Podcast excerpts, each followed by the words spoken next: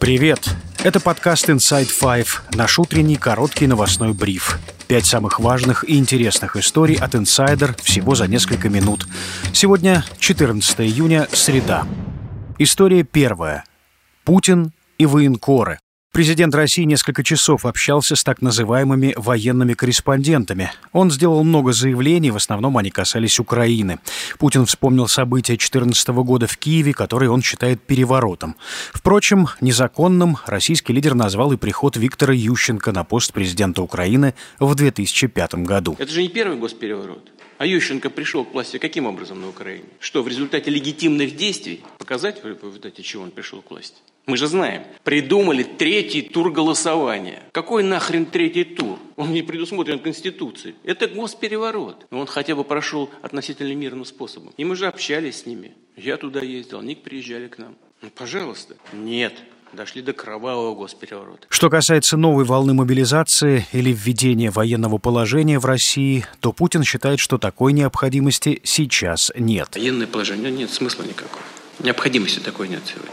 Ну, надо работать тщательнее по некоторым вопросам. Это здесь с вами согласен. Также Путин прокомментировал украинское наступление. Сказал, что потери России в 10 раз меньше. По его словам, Украина также потеряла 25-30% поставленной западными странами техники. Путин обвинил Киев в подрыве дамбы Каховской ГЭС и заявил, что, цитата, «эта катастрофа, к сожалению, сорвала наступательные планы ВСУ».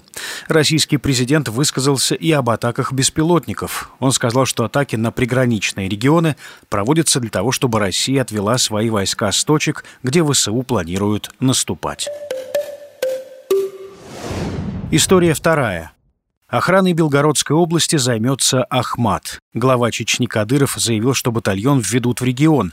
Он сможет предотвратить, цитата, «диверсионные вылазки и существенно повысить безопасность на приграничных территориях без особых усилий». Вопрос уже обсудили губернатор региона Вячеслав Гладков и депутат Госдумы от Чечни Адам Делимханов. Власти региона официально не прокомментировали заявление Кадырова, однако подтвердили сообщение о встрече с делегацией из Чечни. Ранее жители Белгородской области заметили военную технику с символикой Ахмата. В регион направлялись до 100 машин батальона, сообщали СМИ. О том, что подразделения Ахмата прибыли в регион, также пишут белгородские паблики и Z-каналы. Напомню, чеченский спецназ Ахмат первым подписал контракт с российским Минобороны об организации службы так называемых добровольческих формирований. Ранее правозащитники неоднократно заявляли о случаях принудительной отправки России жителей республики на войну в Украине.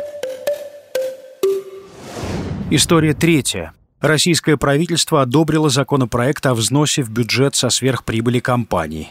Налог в размере 5% будет взиматься с компаний, прибыль которых составляет более 1 миллиарда рублей, сообщил министр финансов Антон Силуанов. Деньги от этих поступлений пойдут на выполнение первоочередных обязательств а государства на реализацию социальных расходов. По договоренности с социальным блоком мы направим эти ресурсы на поддержку а, семей с детьми, а, на те решения, которые были приняты в прошлом году по адресной и точечной поддержке нуждающихся семей.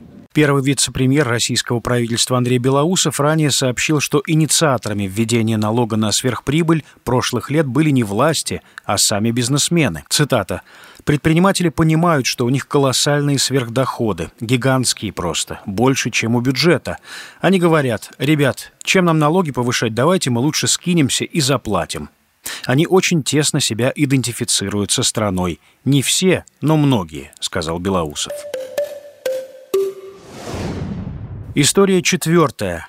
Предъявили обвинения и отпустили. Суд в Майами не стал устанавливать ограничения на перемещение или залог в отношении Дональда Трампа в деле о незаконном хранении секретных документов. Это значит, что бывший президент сможет без препятствий проводить свою кампанию на президентских выборах. Трампа обвиняют по 37 пунктам. Экс-глава Белого дома обвинение отвергает. Слушание было закрытым. Это уже второй визит Дональда Трампа в зал суда за последние месяцы. В апреле он не признал себя виновным в суде по делу о подкупе порнозвезды Сторми Дэниелс в обмен на молчание о связи с ним. На прошлой неделе Трампу предъявили обвинения, в том числе в незаконном хранении секретных документов и заговоре с целью воспрепятствования правосудию. Если бывшего президента признают виновным, он может провести в тюрьме несколько десятков лет. Трамп считает, что таким образом Джо Байден пытается избавиться от конкуренции на на выборах. В прошлом году правоохранительные органы установили, что Трамп незаконно хранил сотни секретных документов. По версии обвинения, Дональд Трамп хотел скрыть информацию, которая могла помешать ему на президентских выборах в 2016 году. История пятая. Битлз и нейросеть. Пол Маккартни анонсировал выход последней песни «Битлз». Композиция была закончена с помощью искусственного интеллекта. Помощь современных технологий потребовалась, чтобы извлечь голос Джона Леннона из старой демозаписи. Об этом Маккартни заявил в эфире радио BBC. Мы решили, что последней песней «Битлз» будет запись Джона. Мы над ней поработали, буквально только что закончили. И она выйдет уже в этом году. С помощью искусственного интеллекта мы очистили голос Джона. Затем мы сделали микс, ну, как мы это обычно делаем. Это прекрасно, хотя и немного страшно. Но посмотрим, что из этого получится.